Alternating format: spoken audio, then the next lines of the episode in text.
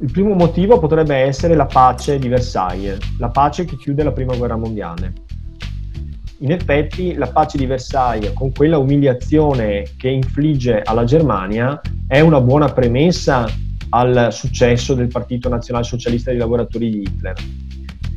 In secondo luogo abbiamo la famosa crisi economica della Germania e la rovinosa gestione nelle prime fasi della Repubblica di Weimar della questione dello sciopero generale della Germania, la quale non vorrebbe dover pagare tutti quei debiti di guerra che ha contratto, che le sono stati inflitti come pena per lo scoppio della guerra. Dopo però, con la gestione Stresemann, la Repubblica di Weimar dimostra di saper uscire da quella crisi economica, di saper dare fiducia e di saper riportare la situazione sotto controllo.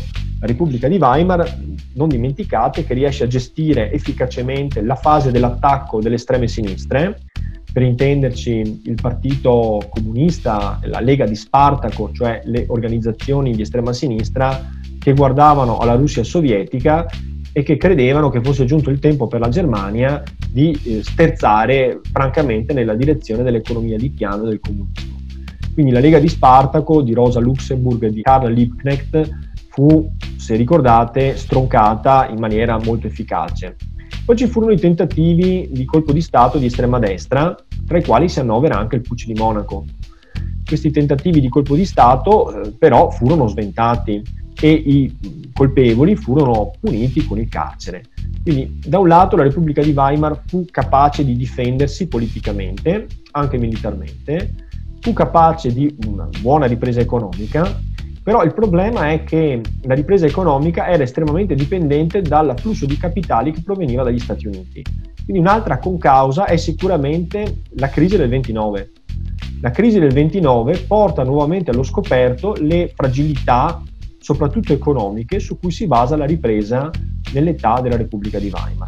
Quindi gli anni ventinove e trenta, dopo una fase di appannamento della stella di Hitler, vedono improvvisamente il partito nazista accumulare sempre più voti. Questi voti in parte derivano dalla crisi economica, in parte derivano dalla ingovernabilità del Parlamento tedesco, perché la crisi poi non viene gestita adeguatamente dai diversi governi, i quali si succedono e mettono in crisi anche la coalizione, vi ricordate, tra socialdemocratici e cattolici, che ha gestito la fase di recupero positiva invece di Weimar.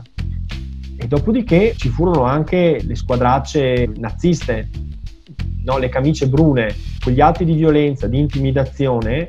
Anche quelli furono un motivo che eh, fece precipitare nel terrore la popolazione tedesca, la quale preferì affidarsi a un uomo che aveva un linguaggio chiaro, parlava in maniera sicura con degli slogan. E quindi i fantasmi del passato, cioè la sconfitta subita dalla guerra, l'umiliazione della crisi valutaria, vi ricordate, monetaria, con un marco che non valeva più niente, il nuovo acuirsi della crisi economica in seguito alla crisi del ventinove, sono tutti fattori. La crisi politica, perché appunto i partiti di maggioranza poi a un certo punto non furono in grado di sostenersi a vicenda.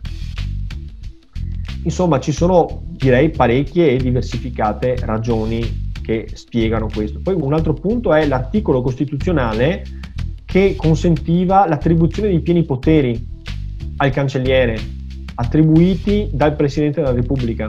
Anche quello fu un errore. Fu inserito nella Costituzione di Weimar con le migliori intenzioni, cioè per proteggere la Costituzione, ma fu poi utilizzato per svuotare la Costituzione stessa, perché Hitler riuscì a farsi attribuire i pieni poteri all'indomani dell'incendio del Reichstag.